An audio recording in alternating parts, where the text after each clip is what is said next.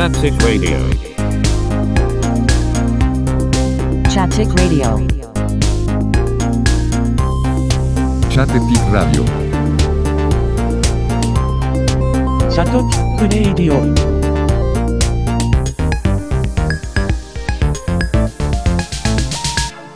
チャッテチックラジオ。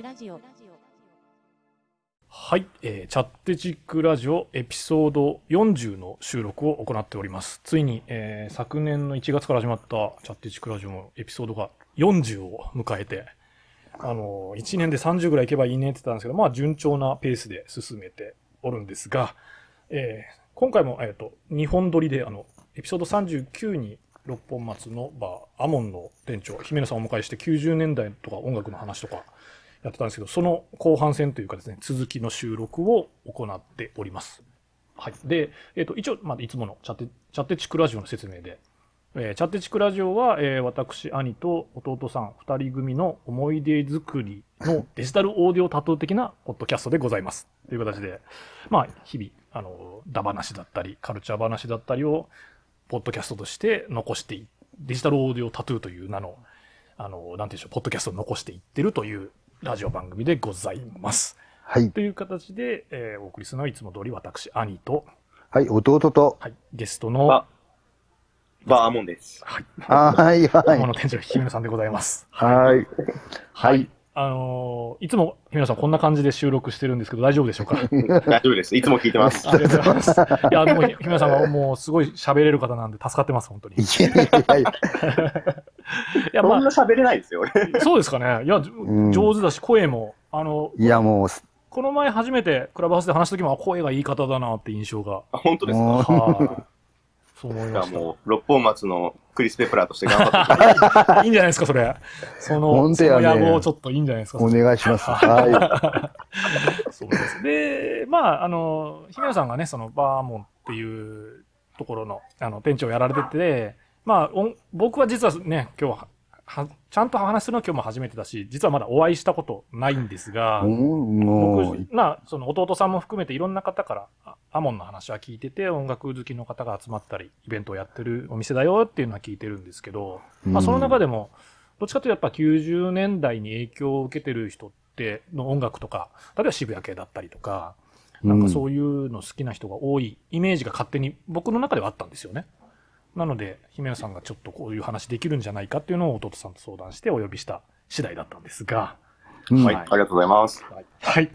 ありがとうございます。ありがとうございます。でさ さっき、まあ前半でね、どっちかというとこう、あの頃の話みたいな感じでずっとうん言ってて、その復活した、例えば小沢健二さんのライブとかに、ボーダーの服を着た、まあいわゆる僕らと同じ世代40代、まあそうそう中盤後半の人が来てる。うんだからずっとあの頃から聴き続けてるよっていう人がいるっていうところで、でもうん時代、時間はいわゆる26年経ってるんですよ、95年から。うん26年です。結構ね、うん半四半世紀ですそう、四半世紀っていう。そうそうそうそう。なんですよ。第一四半期終了みたいなぐらいの本当感じなんですけど、うん。あの、なんだろう。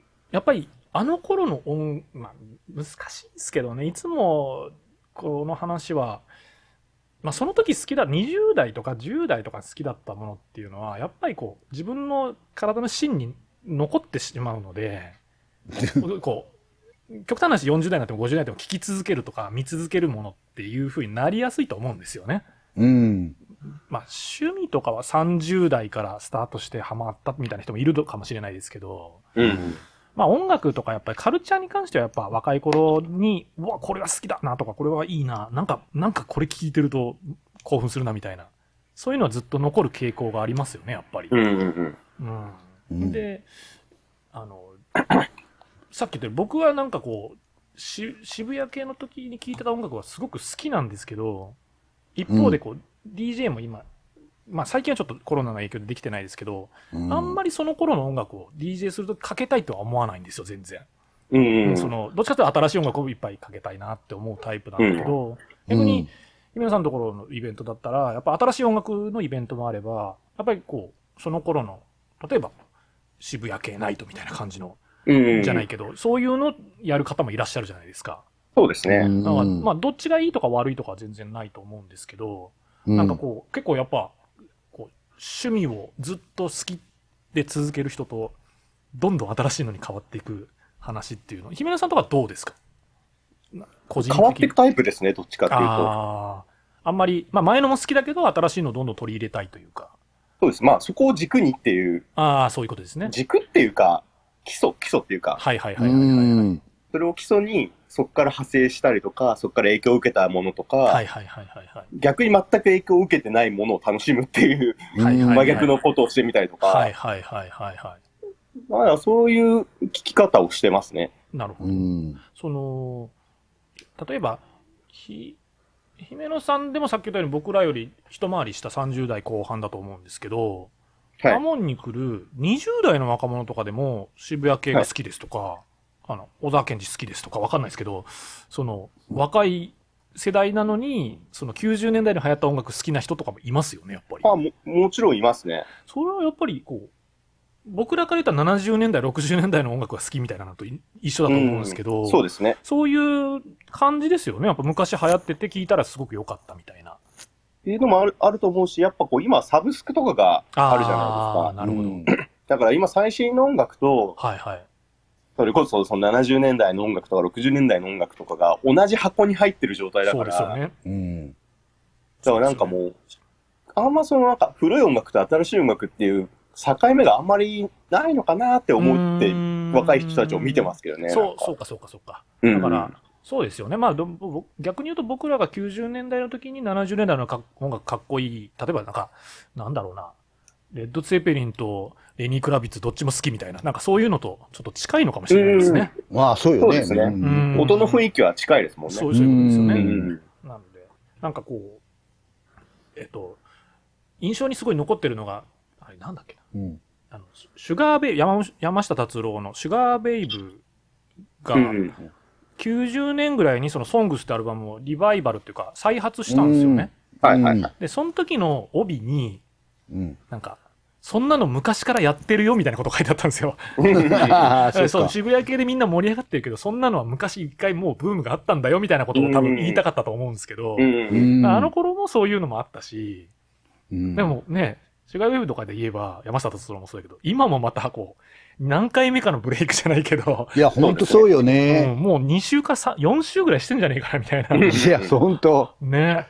で、今、どっちかと若い人好きじゃないですか、山下達郎すごく。そうです。めちゃめちゃ大好きですよ、みんな。ねえ。なんか、山下達郎好きじゃないって人あんま聞かなく、音楽好きで聞かないっていうか、うーん。まあ、それこそ、いいい意味で、あんまり時代感がないから、おうん音に。うんうんうんうん。うんあそうよね。うん。まあ、ソングスとかわかんないですけど、山下達郎こう、ずっとバーって聞いてみたときに、うん。この音は95年ぐらいだなとかってあんまわかんないんですよ。そうよね思い出としてはわかるんですよね。はいはいはいはい。あ、俺中学ぐらいの時この曲出てたなっていうのはあるけど、うんはいはいはいはい。く比べた時にうん細かくはわかんないんですよね。まあ。いやそう。それもありますよね、確かに。うん。本人も言ってましたもんね。なんか、音としての体制があるかどうかがすごい大事だよ、みたいな。あーいや、だから、ある意味、僕らより上の人たちも、がドジャストな世代だと思うんで、うん50代とか。そうそう。うん。でも、そういう意味では50、40、20代も、まあ下手したら10代後半とかも含めて、うん。全世代に愛されるアーティストっていうのはすすごいというか、うん。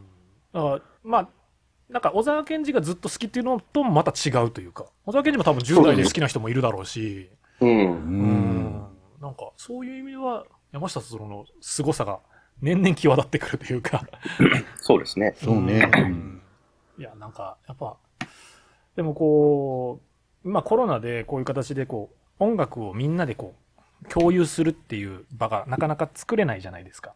うんうんうん、まあ配信とかでやってる人とか、まあお昼間だけなんとかやるとか、屋外でやる人とかもいるとは思うんですけど、うん。う。うんんやっぱり、今さんとしては早くお店復活して、またイベントでみんな集まってワイワイしたいなっていう感じですか、やっぱ？もちろんそうですね。早く、早く一日したいと。早くしたいなっていう。うんで、みんな待ってますよね、やっぱね、逆に言うと。うんあ、もう早くなんかうんね、オープンしてやり、やらないかなと思ってます、でしょうし。本当に単純にこう、やっぱね、こう、遊びが今ないじゃないですか。うんうんうんうんうん。遊びに行くとかそう、ですね。うん、だから単純にお家と仕事場の往復だけだと、はい気狂っちゃうよねって 単純に思いますね。いや、そそうですよね。うん。そうお酒も出せないし、8時までってなると、仕事がね、頑張って6時に終わらせても2時間しかないっていう、そうそうそうそう。うん、状況なんで、なんか、だからなんか、はいここの前、あの、ミーシャのライブに行ったんですよね。ほ一週間前ぐらいにう。。はい。二週間前ぐらいかなうん忘れちゃったけど。はい。で、その時、あの、ライブが確か8時までだったんですよね。6時始まりの8時終わりみたいな。あーはいはういはいはい。ん。これでライブ見てすげえめっちゃ良かったなって思いながらはい帰るんだけど、はいそれを共有する人もいなければ、あなんか一緒にお酒を飲む人もいなくて、うん。すごいなんか寂しいっていうか、こう、寂しいじゃないな。不完全燃焼みたいになっちゃって。ああ、わかりあますわかります。そうだからその時になんかあの、お店自分がやってて、はい。あ。あの、うん9時クローズなんだけど、もう8時50分スレスレに入ってくる人とか、いる、いたんだけど、うん。けど、俺はいいけど、10分しかお店開けられないけどいいのって思いながら、とりあえず入んなよって言ってたんですけど。まあお酒とか出さなかったですけど、まあとりあえず入んなよみたいな。なんかそういう人たちの気持ちをその時に初めてこう、本当の意味で理解したっていうか、その、そういうのはすごいあったっすね、あの時。あこういうことだったのかと思ってあ。う。ん。うん俺はずっと店にいるだけだから、わかんないんですよね。ああう、ん。あれ？なんでこんなギリギリにも来てくれるんだろうって思ってたんですよ。うん。まあでもけど、その時に、あ、こういうことだったのかと思って、うん。なんか、本当の意味で理解しましたね、その時。いいいい場と思っていただいてるってことですもんね。うん、かもしれないですうね。んいやいやいや、うんこのこのラジオもさっき言ったように、去年の1月から、そのコロナの始まる2ヶ月ぐらい前から、感じから始めてるんですけど、その例えば、まあ、は話題になってるドラマがやっぱりちょっと盛り上が僕らの中で盛り上がってきたら、ちょっとその話しようよみたいなうん場があるっていうのはすごく嬉しいことで、うんこれがなければ、その、見終わった後に、まあ、ツイッターでボソッとつぶやくぐらいしかできないっていう。そうですね。うん、でもなんかそういうのが好きな人がいる店があればそこ行って話すってこともできるし、やっぱりね、なんか共有できるっていうのは嬉しいっていうのはうん間違いなくあるのかなって。ねエヴァンゲリオンに関しては、ツイッターでも言えないっていう地獄を味わいまああ、ですよね。本当結構みんな真面目にこう、ねえ。今、今でもなんかあんまりすご、こう、極端なネタ割りを書くような人もいないっていうか、した。そうですね。うんもう、もうそろそろいいんじゃねえかって気がしますけどね。う んそうよね。なんかね、割かしどっちかというとこう、アベンジャーズとか、スター・ウォーズの時の方が結構平気にネタバレするやつが多かったみたいなイメージありますけどね。エヴァに関しては、ネタバレしたところでっていう感じはありましたけどね。まあまあまあいや、本当よね。うんそうですよね。逆に言うと、まあ、その頃って、エヴァもやっぱ緊急事態宣言のちょうど空いたぐらいで公開したから、うん。お店的にね、エヴァ好きな人とかが集まって、エヴァの音楽鳴らしながら話すみたいなの楽しかっただろうし、絶対やってたら。うん。そうですね。あまあ、軽くはできましたけどね。あー、うんうんいや、でも本当ね、なんか、誰々の、が福岡のでライブやる日の夜に、その、なん、なんていうだ、わかんないですけど、小沢健二が来た時に小沢健二のナイトやるとか、うんなんかそういうのって絶対楽しいでしょうからね。ね、アフターパーティー的なやつがあるとそうそうそうそういいですよね。うん。なのでやっぱり、僕はこのラジオっていう形でそういう、なんかちょっと、僕らが話しつつ聞く人が追ってくれたら、あの、自分で一人で、あ、面白かったなと思うだけじゃなくて、あ、好きなものを共有できるっていう空間が作れてるっていう気持ちもあるけど、やっぱり皆さんにとってみたら、やっぱお店がその場っていうか、そうですね。うんうんそういう意味では一日も早く、うん復活してほしいというか、オリンピックが OK ならみたいな。うんうん。ねえ、なるほど。な、なまあ、なんでもね。こう、まあ、いろいろ、なんていうんですかね、いろんなジャンルの音楽とか、その、音楽だけじゃなくて、店でイベントできると思うんですけど、最近の姫野さん、その、コロナがあったから、いろいろちょっと、ななんていうか、変わってきたとは思うんですけど、こう、こういう音楽今、い楽しいなとか、こういうイベントができたら面白いなとか、なんかあります？そうっすね。ななんですかね。うん。逆にこういうのばっかでちょっともう飽きてきたとかいうのでもいいんですけど、全然い。や、それは別にないんですけど、はうん。まあなんか、まあ、天気もいいし、まあイベントまで行かないですけい。ど、はい。うん。なんか外でレゲエとか聞きたいなっていう、まあ、ラバーズとか、なるほど。ちょっともうクローズな世界よりオープンな世界の方をそうそうそう楽しみた。い感じ。それはわかりますね、すごく。うん。まあ、なんでも、なんでもっつったら大げさですけど、はいやっぱこう環境ありきの音楽ってあるじゃないですか。はいはいはいはい。うん。ありますよね、そういうのは。だからそういうのをなんか、いや、今やっぱり家の中でこもって聞いてるから、うん。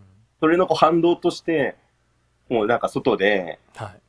なんかこう、その外ありきの音楽みたいなのを聞きたいなっていうのはありますうね。んあ、でも去年、去年っていうかやってませんでした？姫のオリンピックじゃなかった？姫のピックか。なんかやってましたよ。ピクニックかな？やってましたあやってますよね、あれ。素晴らしいへーギリギリ滑り込みでできたイベントです、あれはな、あれどうやってやったんですか？あの公園っていうか。あの、あれは大堀公園じゃなくて、舞鶴公園かなんかでね。そうそう、もともとはいつも、姫のソニックっていうのを、はい。ねあの、お店の開店祝い、開店祝いじゃないや、周年祝いとしてやってたんですけど、はい。え。ですよね。狭い、狭いっつったらうちより広いんですけど、ああ、そ、ねうん。そう。あの、うちの親分の店を借りてですね、スナックを借りてうんやってたんですけど、うんまあ、うん。世の中こんな状態で、こう、密閉した空空間はあんまり良くないよねっていう話になって、はい。うん。でこご去年の5月か6月の段階で、これ多分無理だなと思って、うん。ダメ元で舞鶴公園の事務局に電話してみたら、おあ大丈夫ですよ、ここと嘘。ここの日空いてますよって言われて、うん。あ、マジっすか？そんなノリですか？みたいな。そんな、そんな簡単に借りれるもんなんですか、舞鶴公園。なんかね、あまあ、うん。その日付を抑えてからは、ああの、うん。書類をいっぱい出したりとか、ーうん。消防署に行ったりとか、警察に行ったりとか、いろいろしないといけないんですけど、はいはいはいはい。まあ、その、なんていうんですかね、その日付取ってしまえば、もうあとはもう流れ作業っていうか、うん。その事務局の人が、あこの書類出してくださいとか、ここの局に行って出すもん出してくださいって言われるがままにうんやるだけなんで、別にそんなめちゃくちゃ難しいことはないんですよね。あ、そうなんだ。んへえ。なるほど。多少なんか、お金はかかるんですけど、うん。全然、クラブを借りるよりは全然安いです。ああ、そうなんだ。本当そう1平米何円とかそういう世界なんですよい。やー、俺もね、こう、病気じゃなかったらね、行きたいけどね、行けんくてね。へえじゃあ、。その、舞鶴公園の中でもこの辺のエリアとかそういう感じで借りれるってことですか？あの、三の丸広場と、はい。うん。えっ、と、コール館広場っていう区切りがあって、なるほど。どっちにしますかっていう。うん。へえあ、意外とね。いや、でもた楽しそう、それ。去年、ねえじゃあそれはやられてな、夏っていうか。本当ですか。よかったですよなんかじゃあまた今年も、今年もお願いしますよ。やってくださいよ。場所をと取ってあるんですよ。え、マジですか？あ、嘘、本 当じ。ゃあ、可能性はもう、あとは、その、世の中あとは世のは風潮だけです。い。風潮だけ。えー、それはじゃあ、去年やったのは、その、機材を持ち込んで、音鳴らしてみたいな。へそうそうーうちにある DJ の機材をはい。現場に持ってって、はい。うん。あの、僕の友達に津田くんっていう人がいるんですけど、はい。うん。津田くんっていう人はもともと、あの、バンドのスタジオで働いてた人がいて、はい。うはい。ん。その人にお願いして機材を借りてあ、もらって、でああ。なんかいろいろ調整とかしてもらって、はい。はい。うはい。ん。はい。で、まあ、そんな感じで、うーん。あといろんな人に助けてもらいながら、で、まあそこ大事ですよね。いや、もうめちゃくちゃ車出しとか手伝ってもらったりとかして、もう、いや、大変っすそもんね、結そ構。うそうそう。なんかね、いろいろ、やること自体はすごい簡単なんですけど、はい。うん。そういうなんか搬入が一番大変なんですよね。うん当たり前だけど。あ あ、そうなんよ、そうよね。すよね。主催側ってね、逆に言うと酒も飲めねえし、車の搬入とか搬出とかあったりすると、ん。なんかね、大変、屋外すっげえ大やったことあるんで、なんかた楽しいけど、なんかこう、もう大大掛かりというか。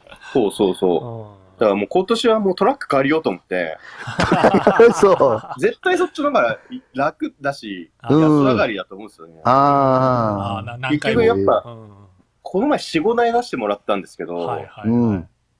お同時に4、5人飲めなくなるっていうああ。ね、あれがあるから、だうんったらもう一人、もともとお酒飲めない人にトラック運転してもらって、で、うんまとめてジャンって持ってきた方がああ。いいかなと思って。そうっすよね。う。うんん。まあもう、確かにき機材車じゃないけど、なんかそれ一台でっかいのがあると助かりますよね、そういうそうそうそうそう。うん。ぜひ今年は言ってもね、そんな大きいなんていうんだろう、ステージを組んだりするようなイベントじゃないから軽トラが1台あれば、はいはいはい。多分大丈夫だと思うんですよね。テント、テント4、5台と DJ の機材とスピーカーぐらいなんで。うん去年それで大、その、どんぐらい集まったというか、どんぐらい来たんですか？150人ぐらい来てくれました。すごいっすね。はあまあでも外やったら150人ぐらいやったらね、ま、まばらに座ってれば、うん。別に。へえ。300平米借りたんですよ。300平米。全然わかんないですよね。そうそう。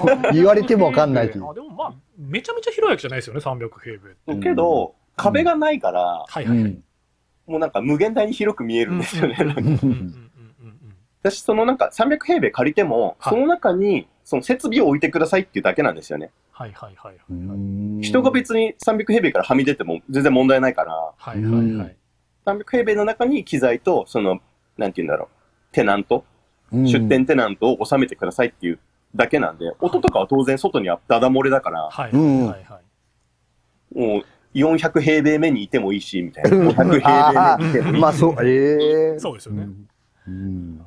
素晴らしい。なんかそういう意味では、結構キャパシティ無限大な感じが、すごい良かったです。へーうんまあ場所的にもね、その、電車でも来れるし、なんならそうそうそう自転車でも来れるし、うん。いい場所ですもんね。はそうそうそう。あとやっぱうり、ん10月だったんで、いはい。暑、暑からず寒からずっていうところで、あああ。まあちょっとやっぱ、風はあるんですけどね。あうーん。こう、フェスとかって、その、例えば、サークルとかも5月ぐらいにやるじゃないですか。うん。うんなんかこう、あ秋って、やっぱ寒くなるイメージなのか、わりかしそういうんイベントってないじゃないですか。大体9月ぐらいで終了で。そうですね。やっぱ夏休みに合わせてやってますからね。うんですよね。でもなんか、学生たちのね。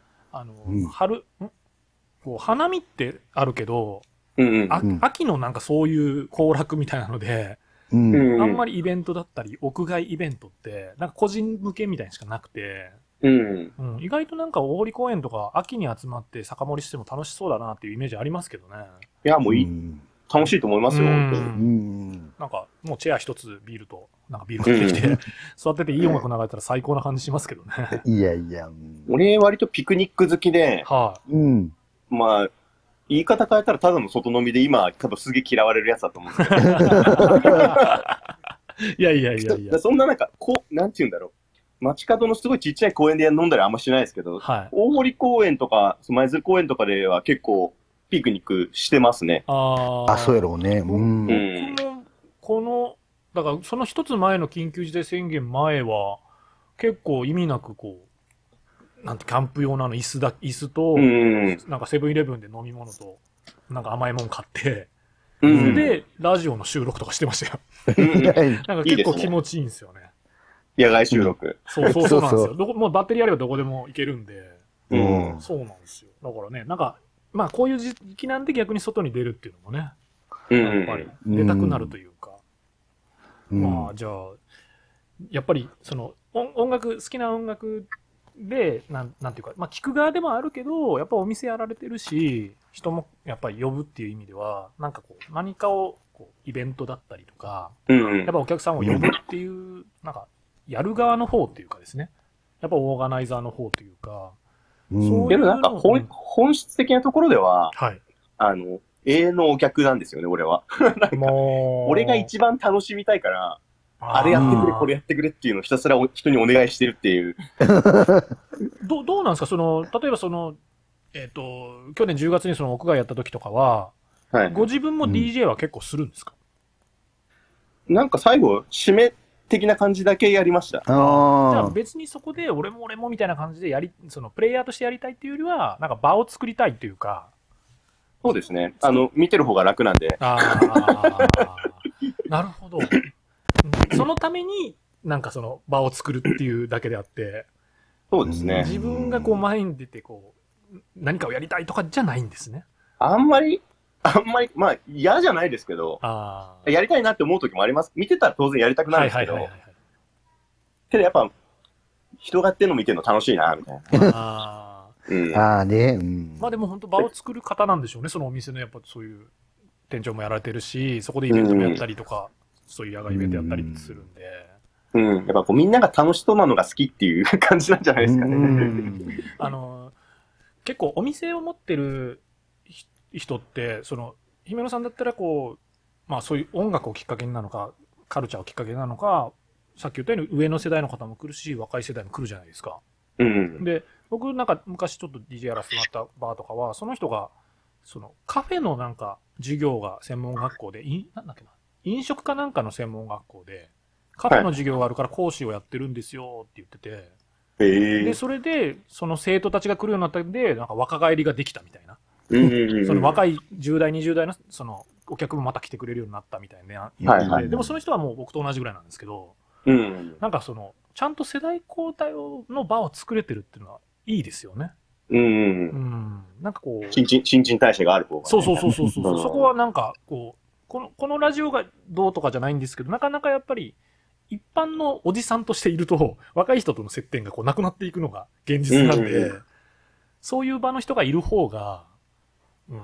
たまあ、こ、ここで言うと、例えば、昔、まあ、あの、チャッテチクラジオの最初の方に出てくれたあゆさんとかは、ちょうどいいくんみたいな、その若い DJ さんとこう、なんか仲良くなったりとかするとか、ああいうのが逆に僕はなんかあんまなかったんで、うん。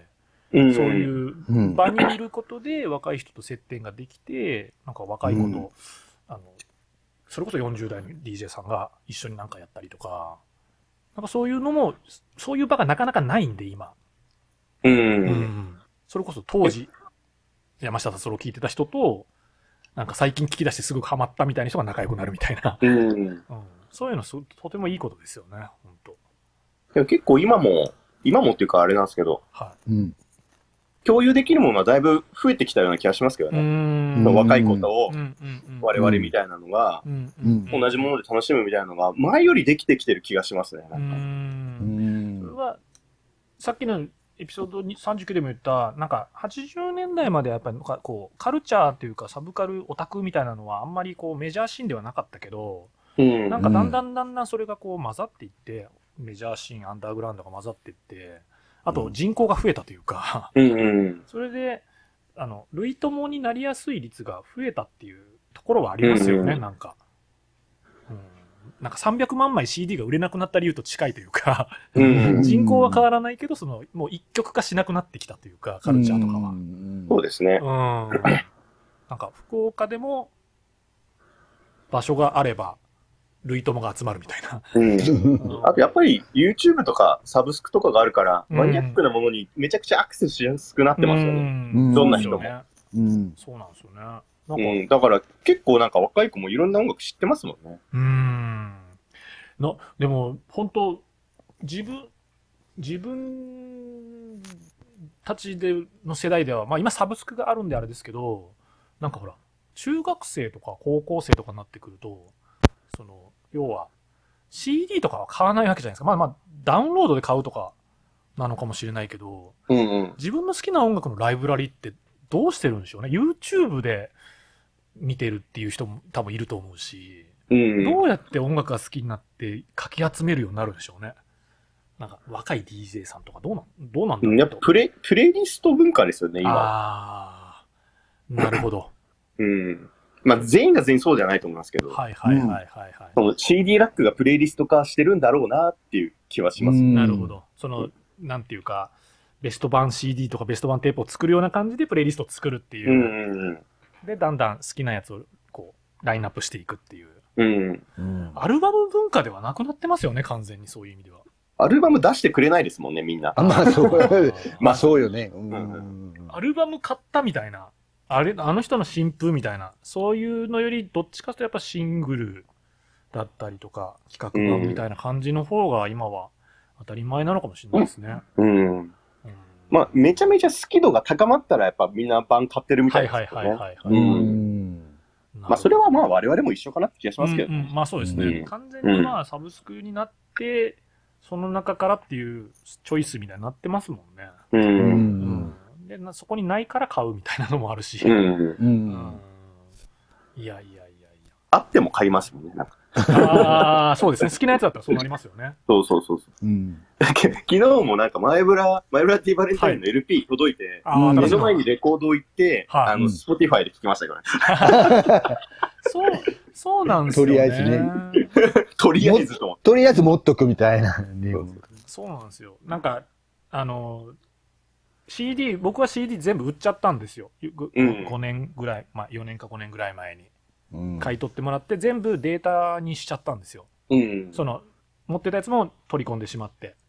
けど、それと同時になんかサブスクが普及しちゃったんで、結果その取り込んだ CD をほとんど聞くことがなくなっちゃって、うん。なんか、ああ、あの時のライブ版に入ったらあの曲聴きたいと思っても、まあわざわざそれをデータ見つけてきてまた iPhone に入れてもうめんどくせえなみたいになるから、うん。結果的になんかうんそのまあ、ス Spotify に入ってる似たようなバージョンの曲を聴けばもうそれで OK みたいな、うん、もうサブスクに完全に飲み込まれてしまったというか、うん。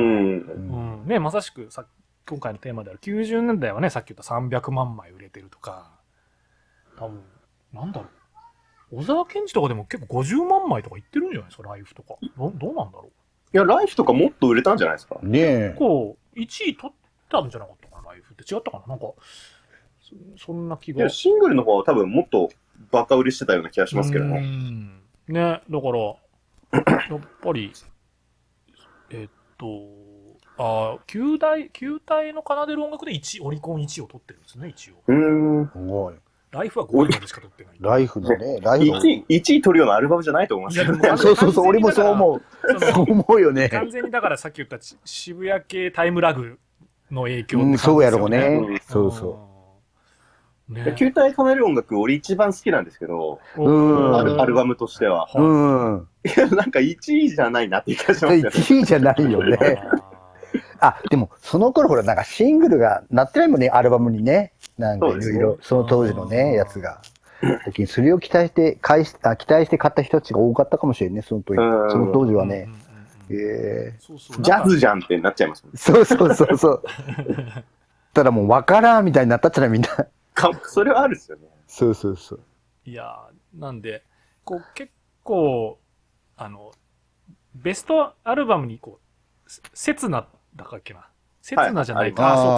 ああれとかが結構そのシングルまとめたベスト版みたいになってて、うん。なんかこう、球体の直前うん。がうんシングルがブワーいっぱいだから、なんか実際こう、なんていうかな。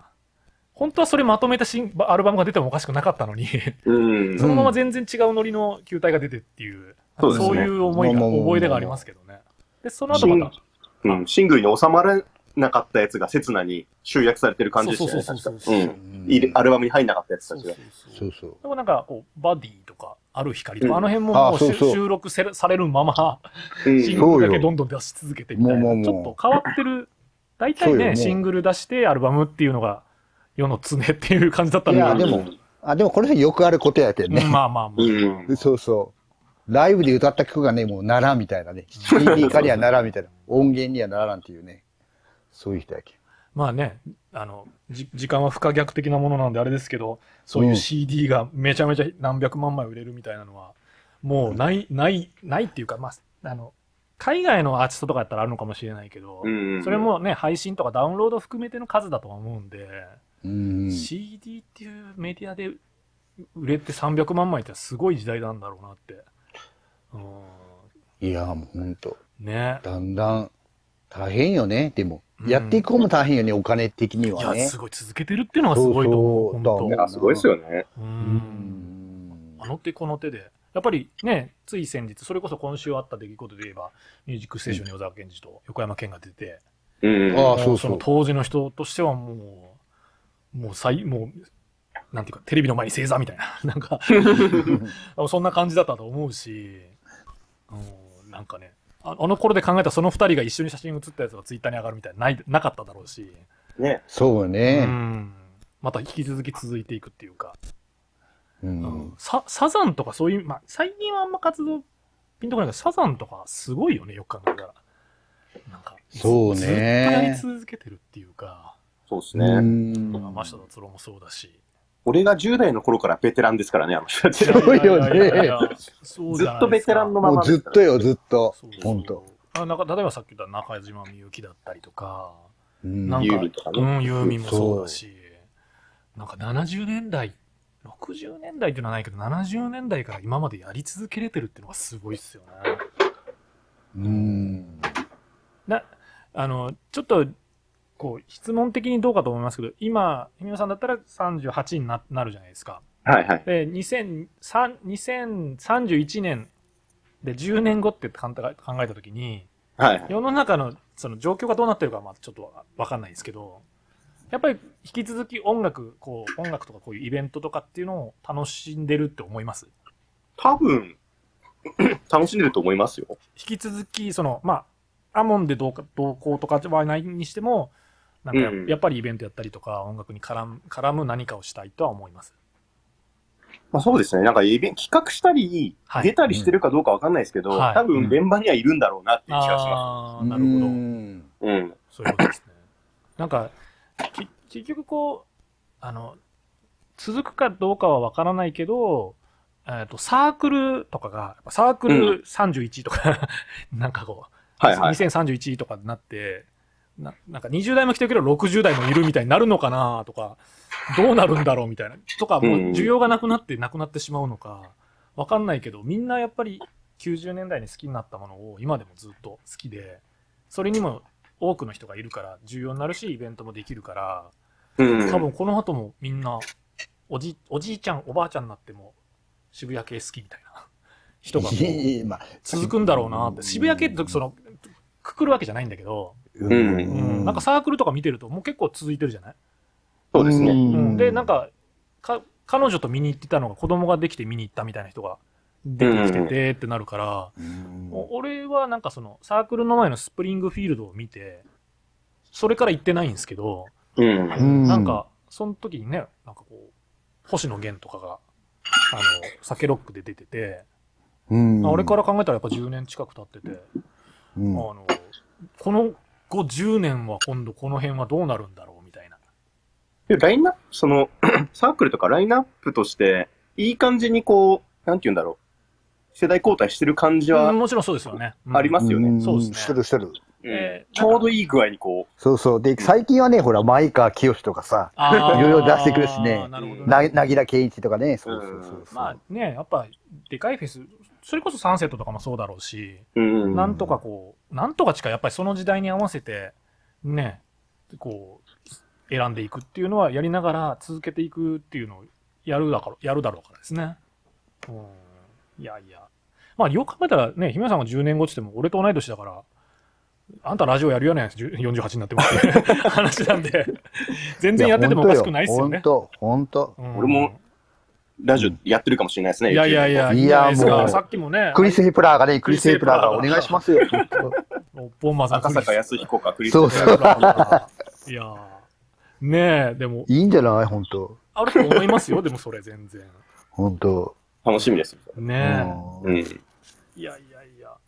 結局90年代後半の話あんまできなかったですね。そうよ、できてないよ。いや、なんかね、いや、俺もそっちに持っていこうと思いつつも、なんとなく、いや、そいやれ、何でも話面白いんで、聞いてしまうというか。めちゃめちゃ脱線したまま帰ってこれないまま。そうそうそう。まあ、いい、まあ、いい時間というか、さっきよりはまだちょっと早い方なんですけど、うん。9うんまあでも90年後半って本当にもう、なんだろうな。でも90年後半はいよいよ、姫野さんとかってどっちかっていうともう多感な時期でしょ？?10 代中後半。学生終わり高校生ぐらいですそうですよね。いやいやそれこそ宇多田ヒカルとか、シナリンとか、そうか。あ、その頃ね。こうビジュアル系ブームも多分絶頂になる、絶頂か終わるかみたいなそうや頃だったと。思うんですよね。高校だとどうなんですか？みんな結構バラバラ聞いてるものバラバラみたいな感じですか？それと偏ってる感じですか？誰がですか？いや、え例えば姫野さんとか、その、うんうん。の聞いてる音楽はみんな聞いてたみたいな感じですか？みんな聞いてたやつも聞いてました。ああ、そっかそっかそっか。らそれこそなんか、ルナシーだ、ラルクだはい、グレイだみたいのもあ聞いてたし、はい。なんかそうじゃないやつも聞いてたし、みたいな。もともと、もともとっていうか、うん。僕はミスチルとかもめちゃくちゃ大好きだったんで、はいはいはい。あからそういうなんか、メインストリームとしてあんま見てなかったですよね。そう。俺、この間見たよ、なんか。この間なんかさ、ビーズ、ビーズの稲葉さんとさ、対談ね対談、うん面白かったよね、本うん全部まだき見てないっちゃね。最初だけ見て、ああ、すごい、すごいこんなことが起こるんだみたいな感じだったけどね。であれ、YouTube とかでやられちゃうと、テレビとかもたまったもんじゃないですよ。いやいやいやそうよねあれしね、数字取れる企画ですもんね、完全に。スーパービッグ企画ですもんね、あれ。そうそうそう。さらっとやられちゃって。そ結構、ちゃんと見てないけど、このコロナ禍においては、ビーズはわりかし、積極的に YouTube を活動してるなって思う。う。なんかあれやろ？そうん。さ、あの、あれやろ？大、OK になったっちゃろうね。なんか。そうそう、なんか最初の頃はサブスク、サブスクもね、なんか。そうそう。なんかライうんそライブの、その、DVD とか映像も全部開放したりとか、そうそう。うんうんうん。とか、あの、ギターをほら、実際こう指を見せて、うんうん。あの曲のこのギターこんなやつ弾いてるっていうのをこう上げたりとか、もうこう、ちゃんと全方位的にこう、ビーズファンを取り込む活動をやってる感じだったけどね。うん。いや、でも大変らしいよ。喉、喉の、喉の話。あううん喉の話してましたねそうそう。うんいや、二人とも結構ね、ナイーブっていうかね、大変よね。キーとかもさ、やっぱり大変よ。維持していかない関係ね、歌わない関係。あの、な、なんだっけな、うんお横隔膜を鍛えるうんうんマウスピースみたいなのがあるんですよ。こう、息をあ、ありますね。それの、なんか、緑と青と赤が3段階あって、それ それで、俺緑持ってるんですよ。いやそう。なんでいいやいや、なんかね、なんか詳しいやん、詳しい。なんかこう、うん要は体幹を鍛えるとか、そういう時に、なんか流行ってて、1000円ぐらいしかしないんですよ。うんでも、その嘘真ん中の中ぐらいの青でも、うんなんか10段階ぐらい接待できるけど、もう4とか5でも吸えないのよ、もう力がないから。うんうんうん。けど、その、なんかで見た時その、ビーズのその稲葉さんうん赤の銃とかを平気でこう、す吐いたりするったらできるって言ってて、うんうん。どん、どんなその、ね、やっぱ一一流じゃないけど、あんだけの曲を半時間とか歌える人は、うん多分体の作りが違うんだろうな、みたいな。そうそう。なんか、ライブのドキュメントの楽屋でやってるシーンとかありますもんね。んあ、本当？そうあるっすよ。なんか、シュッコ、シュッコ、シュッコ、シュッコシュッコシュッコってそうそうあれね、やってて。吸えないんすよ、あれ。うんなんか、なんか、わ、すげえなと思って。うそうん。そう。だからね、喉とか、もう、まあ、どっちもね、なんか、ハイトーンじゃないですか、イメージ的には。そうですね。いや、うん本当。あそうビーズもね、やっぱこう、まあ、すごい圧倒的に、まあ間違いなく90年代を言う、こう代表する、あうんの辺でブレイクして、そのままうんい一線のままっていうか、そうですね、ずーっと。うん、ビーズも結構100万枚、200万枚ぐらい売れてたんじゃないですか？いや、めちゃめちゃ売れてましたよう。ん。それこそ、ね、プレジャー、うんプレジャーとか、ああ。ベスト版が出た時そうそうそう多分そう。はちゃめちゃに売れてましたもんね。あれそう400万枚とか売れていや、ました。本当よ。ね。で、なんとなくこう、もうほら、好きな人だけのバンドみたいなイメージもあったけど、またなんか最近、最近しかここ、ここ5年、10年はもう、誰でも聞い、また聞いてる人が多くなったみたいみたいなイメージが。ええ逆にミスチルのそ方がなんかあんま派手じゃなくなって、なんか、あの、なんだろう、こう、チャチャリティー的なことをやってるイメージっていうか、そうですね。うん、なんかそういうイメージになったなっていう。割とこう、なんていうんですかね。事前事業的なね。そうそうそうそうそうそう。いや、でも何が一番好きなんですか？ミスチルは。何がってなんですアルバム。ああ、曲と、曲でもいいし、何でも。ミスチルなんは。すかね？一番難しいっすね。うん、ああ、まあ、そうよね。一さ最初に好きになったのは、うん深海っていうアルバムが、はいはいあはい。出て、深海ね、うはいはいんはい。。振動密をね俺それまであんま好き。じゃなかったんですよね。ああ、じゃあ、そう。逆に、イノセントワールドとかあの辺まではそんなに。ま、なんか時代の音としてこういい曲だなと思っては聞いてたけど、はいはいはいはい。こうなんかこう、なんていうんですかね、自分の芯から好きかって言ったら別にそうでもねえなって思って聞いてたんですけど、うん。うん。うんあの、深海が出て、うん。まあそれまでそのそんな好きじゃないからあんま見もしなかったんだけど、うん。あの、隣のクラスの友達の引き出しの中に深海が入ってて、うん。あ、深海じゃんって思ってはい。見てたら、うん。あ、それ聞く貸すよって言われて、あ、そうば、そう言ってくれるんならっつって借りたら。なんかめちゃくちゃかっこいいバンドじゃんと思って、ロック、ロックバンドだったんですよね、あのアルバムだけなんか異常に。思ってたのと全然違うと思って、うん。めちゃくちゃ好きになって、うん。なんか、なんか、あのアルバム聴いてドラムがすごい好きになって、そうなんですよね。あれ、ドラムかっこいいんですよね。そうそうで、なんか、うんその時、それこそコーネリアスが6996出して、あーはいはいはいはいなんか、インタビューでひたすらコーネリアスがアナログのレコーディングがどうのこうのってずっと言ってて、はいはい。うん。で、その、で、新海の方もアナログレコーディングがどうのこうのっていうのを桜井がインタビューで言ってて、うん。あ、そこにこう共通点みたいなのがあるんだな、みたいな。うん。で、ドラムの音がどっちもすごい好きだったんで、へうんースティナイも新海もそうなんですけど、うん。あ、めちゃくちゃいいなと思って、うんで。それでこう聞き始めて、みたいな。うん。へえあ。れ、あれなんですよね、その、あの、深海というか、あの、レニー・クラビッツのさっきも出たけど、アルゴナ5枚目であの、自由への思想の、うんあの、エンジニアが深海のエンジニアと同じなんですよ。そうそうヘンリー・ハーシュっていう。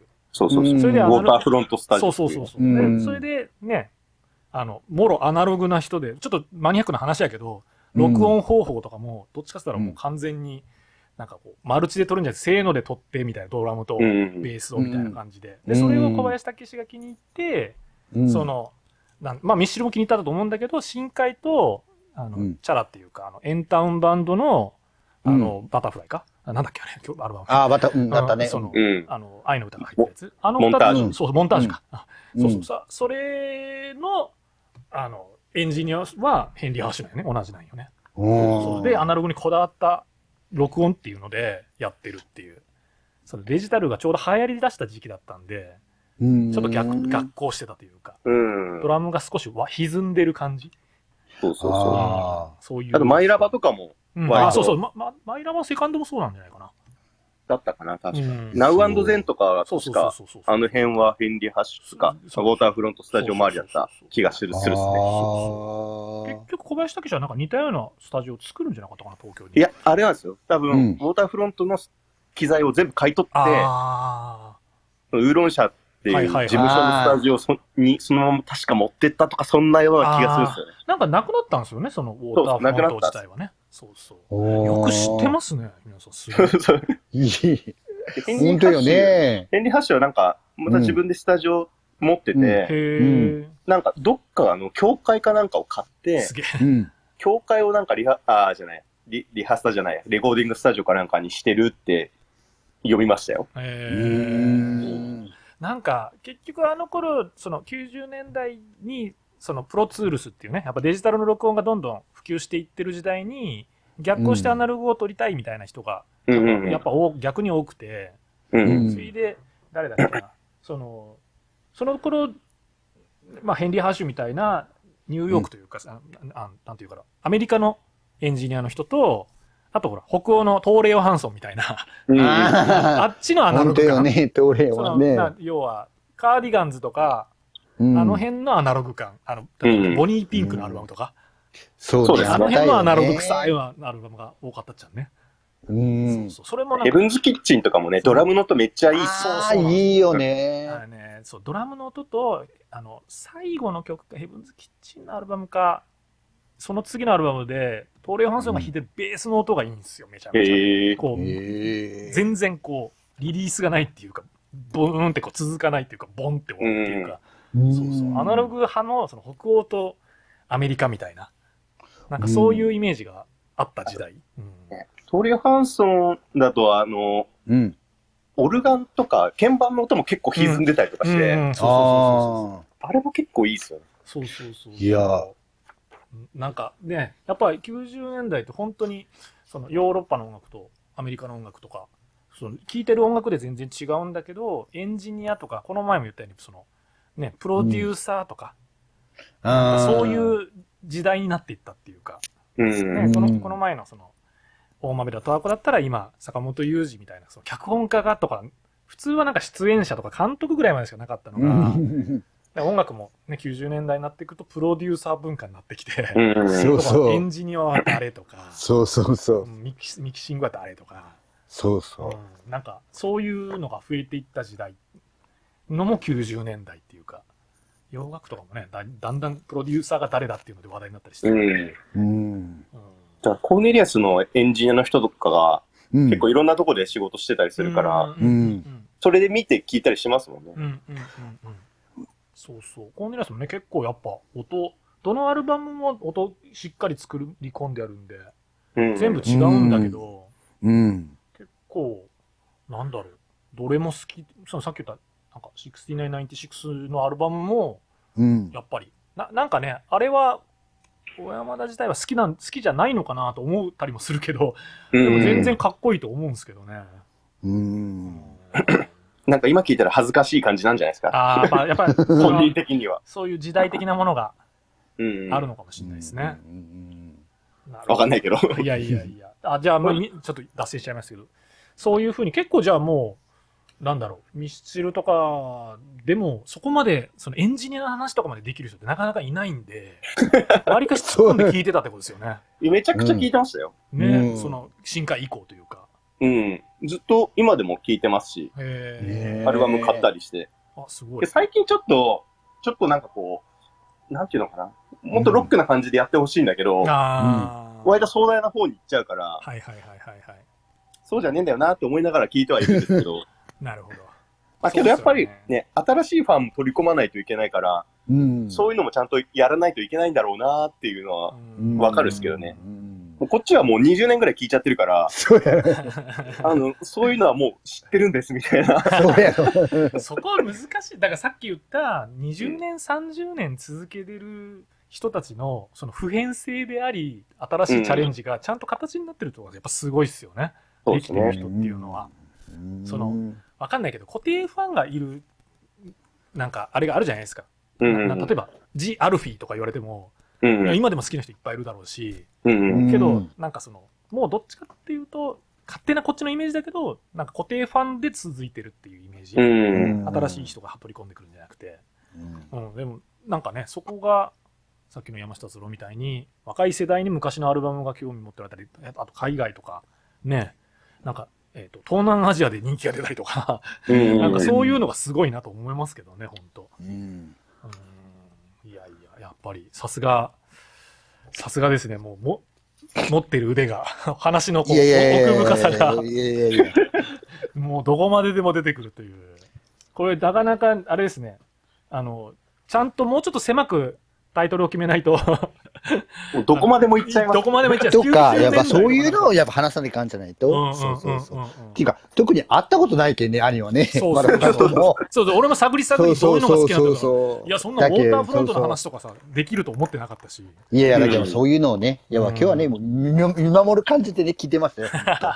でも、あお二人のお弟さん的には何ですか？事前にこう、ちょっと90年とか、あなんかこう、こういうの、やっぱりこういう時代だったよねとかさ、調べたときにこれは話したいなと、なんかそんななかっいた。やいやいやいやいや、いやそれはまたある機会、まあね、ある機会があれば、その時でいいで出す。さないんですか、今日はね、今日はお二人の話を聞きたかったんで。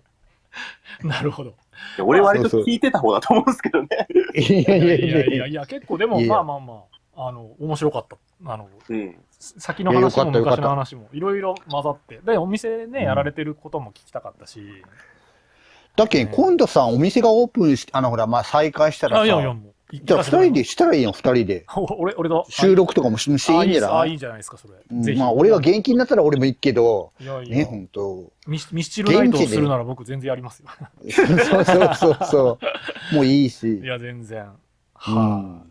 と思います。い。いや、でも僕ね、その、なかなかきっかけなくていいけなかったんで、これをきっかけにぜひ再開したら、あの、あぜひぜひ飲みに行かせてもらいます。そうですよもうね、1万円ぐらい使ってきてくださいよ。もうそうね、やっぱり、やっぱり、飲うちで1食店の万円使うの結構大変。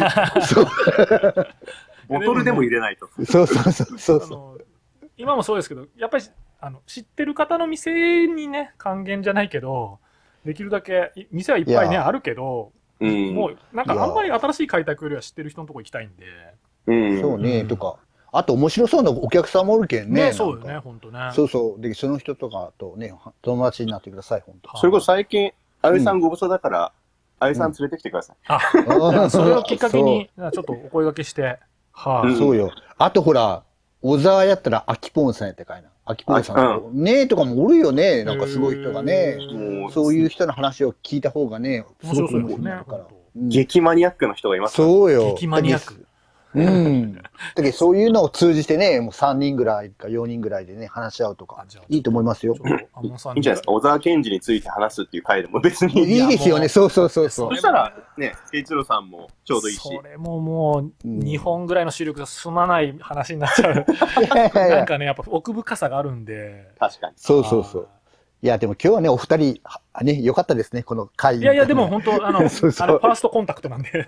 本当。なんでおお見合いの仲人みたいそうな。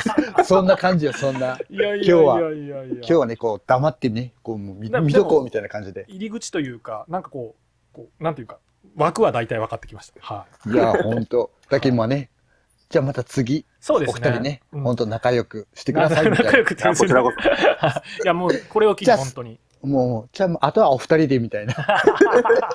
私はもう若い、あとは若い人に任せてそうそうそう。なんなんお見合い。そうそうそう。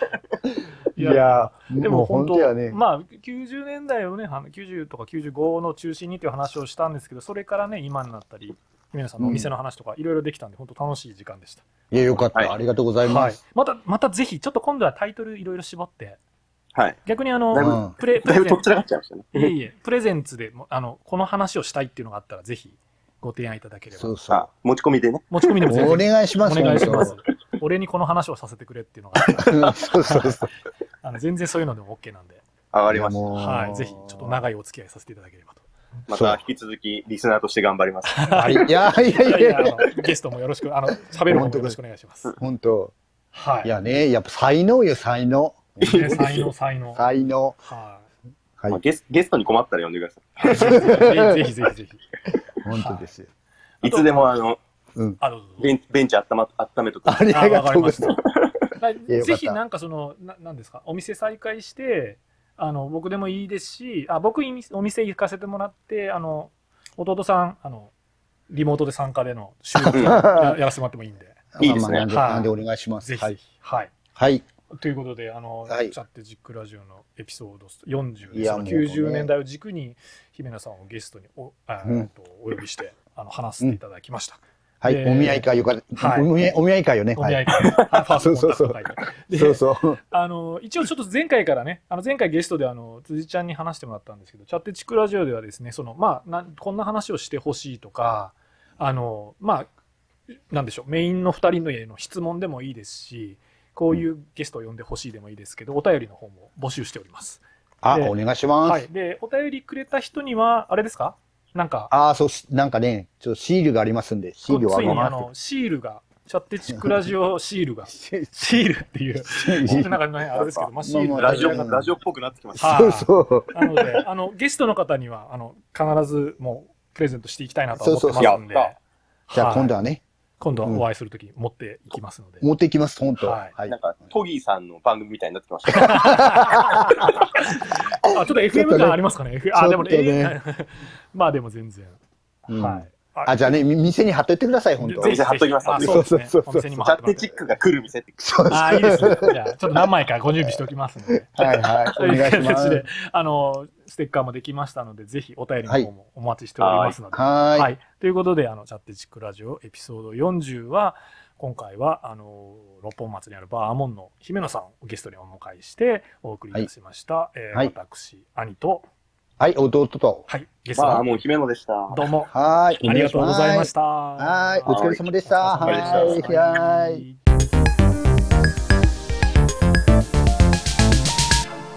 チャッテチックラジオ。